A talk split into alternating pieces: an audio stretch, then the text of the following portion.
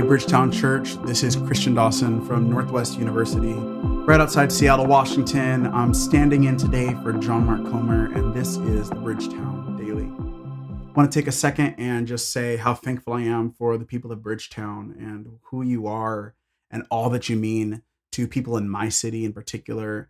You've been such a light to and for followers of Jesus in the Northwest um, in so many different ways that you don't even realize. And so it's evident that God is doing something beautiful and deep and enriching in your community, and it is reaching out to people all over the Northwest and truly the world. And so thank you for being who you are. I love you, family. Um, now, today, it is Tuesday, May 5th. Yesterday was May the 4th. Be with you. Today is Cinco de Mayo. Uh, Cinco de Mayo is one of the most memorable holidays to me simply because it's a fantastic name. If you're not fluent in Spanish, it literally translates 5th of May. So you never have to worry about when it is or what the date is. You always know by the very name, Cinco de Mayo. Today is a day to celebrate. And, um, you know, with that being said, I think today is worth celebrating. And no, I'm not really just talking about Cinco de Mayo in particular. I just mean today and really every day. Today is another day that we're alive. I mean, we're sucking air today. Take a deep breath. Let it out.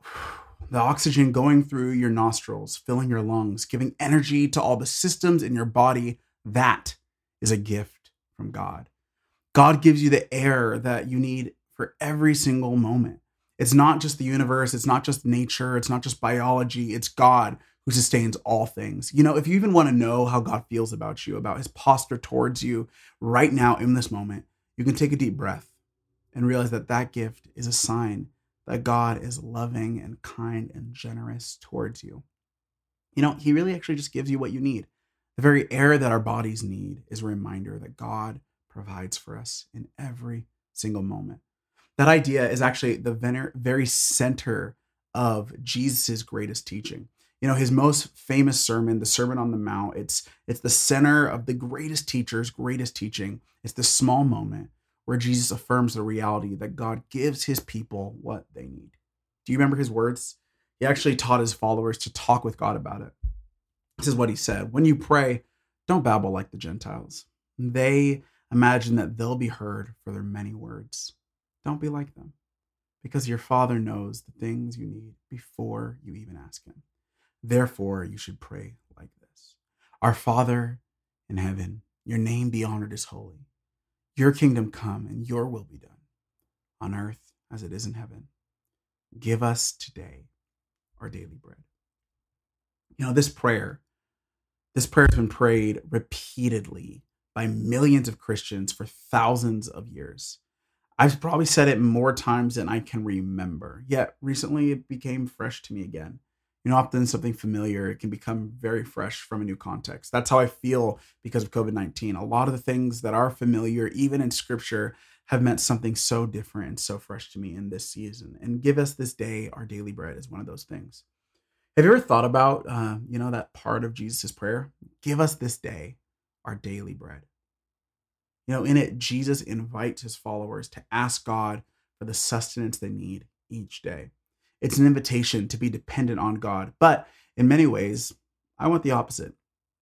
You know, I won't probably verbalize it too often, but in the back of my mind, I often try to live a life that's self sustained and self made and self sufficient. Yet Jesus invites his followers, he invites me, and he invites you into a life that actually becomes more and more dependent upon God. It's kind of a weird way to live when you say it like that, but maybe he's onto something. Maybe he's right. Maybe that's the actual way to life. Now, the Greek word for daily and daily bread is epiousios. It doesn't mean just daily, as in today at 9 a.m., I do the same thing as tomorrow at 9 a.m. It's not daily only in that regard.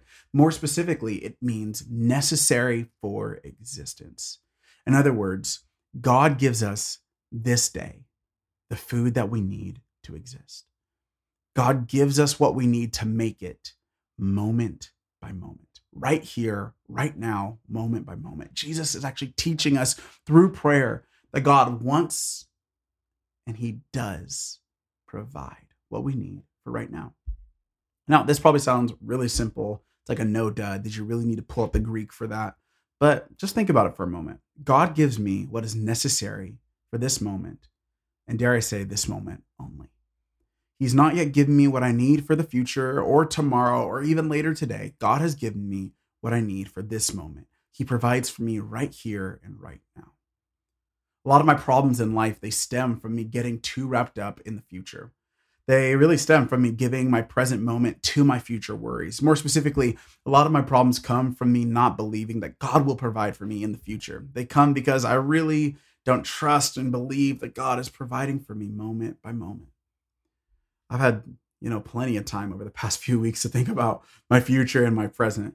I mean, if COVID has done anything for me and it's done anything in my life, it's given me some real introspective feels, you know? It's gotten me in uh, some of those moments. And let's just be honest. Uh, fine, I'll be honest. Like being 28 and single while living alone and pastoring from home, it's, you know, it's easy for me to get uptight in these moments about my future and really about my present. I work with about a thousand college students in Seattle, and for the past weeks, I've processed dozens of fears, worries, losses, and griefs.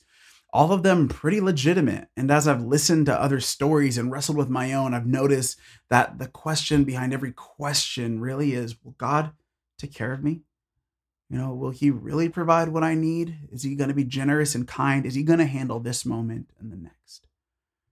You know, when I'm slow enough and I'm honest enough to examine myself, I realize that there are places in the back of my mind and deep in my heart that I'm I'm really not so sure that I really, really trust that God is providing what I need moment by moment. I get concerned that God might be holding out on me. I'm not so sure that the things God is withholding from me right now are the things I really don't need. I have moments where I struggle to trust that God sees and He's generous and He's going to provide moment by moment. That's just me. What about you? You know, if you took a moment to examine your own heart or reflect on your thoughts from the past few days or maybe the past hours or moments, maybe there's places where you've thought deep down, God isn't going to take care of fill in the blank. God really isn't going to be generous with this. He may be holding out on me and that. He won't provide moment by moment. He doesn't really give daily bread. And what do we do from there? Well, we devise plans on how to make it all happen ourselves. Because, you know, if I already think God's not going to take care of it, then I have to. And so I imagine providing for myself moment by moment, which really only leaves me more uptight because then all of my life is up to me and it's all on my shoulders. And so what I have to do is actually slow down and realize that a lot of my fears, and I have to own it, that a lot of my fears and my frustrations and my problems and my pain really stem from me believing deep down that I have to make my life. They stem from me not trusting that God is going to take care of me moment by moment. And it's in that light that those worries and those doubts, it's in light of that that Jesus teaches us to pray, Give us this day our daily bread. Jesus teaches us both to ask and realize that God provides what we need for each moment. It's it's interesting even that Jesus' most famous words on worry are right after his most famous teaching on prayer which may be to show that worry for tomorrow and prayer in the present are deeply connected. God provides what's necessary for existence right now. He provides our daily bread. And so we have to learn to be present to that. Jesus doesn't want us caught up in the future. He's got that. He wants us right now in the present, realizing that He's an ever present help in time of trouble. He takes care of the present, He takes care of us moment by moment. You know, in the Screwtape letters, uh, C.S. Lewis writes and he shares kind of the thoughts of um, an elder demon sharing with a younger demon. He says, The humans live in time, but our enemy destines, God, our enemy, destines them to eternity. He, therefore, I believe, wants them to attend chiefly to two things to eternity itself and to that point of time which they call the present. For the present is the point at which time touches eternity. He would therefore have them continually concerned either with eternity, which means being concerned with Him, or with the present, either meditating on their eternal union with Him, or else obeying the present voice of His conscience, or bearing the present cross, receiving the present get grace, and giving thanks for the present pleasure. Family, God is taking care of us in this present moment. He's providing what we need moment by moment. Could you imagine what your life would look like and what our lives would look like if the baseline starting place of every thought was that God is generous and that He's going to provide what we need, what would that do to our fears and our worries? What would that do to our compulsions and our coping? What would that do to our anger and our need for justice, to our sadness and our grief, to our hopes and to our dreams? Imagine what your life would look like. What would my life look like if I took time each moment to trust that God is going to provide moment by moment? What if I really trusted that Jesus, He provides daily bread? And I mean, that He even is our daily bread. I think all of life might just be an invitation to trust. Trust Jesus. And He's got this moment and He'll have the next. You know, um, a lot of times we spend time praying and asking God to take care of the next moment. But today I just want us to take a moment and to posture ourselves to just thank God for all the ways that He's already provided and taken care. What is that for you today? How has God shown up and provided for you in the last day, maybe in the last week, in the last month?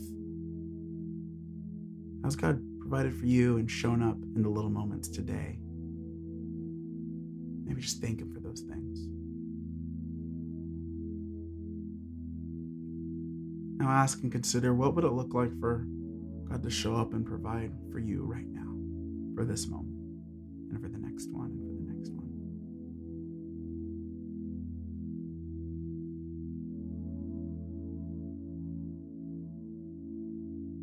Encourage your family. Trust Jesus. He's got this moment, and he'll have all the ones after that.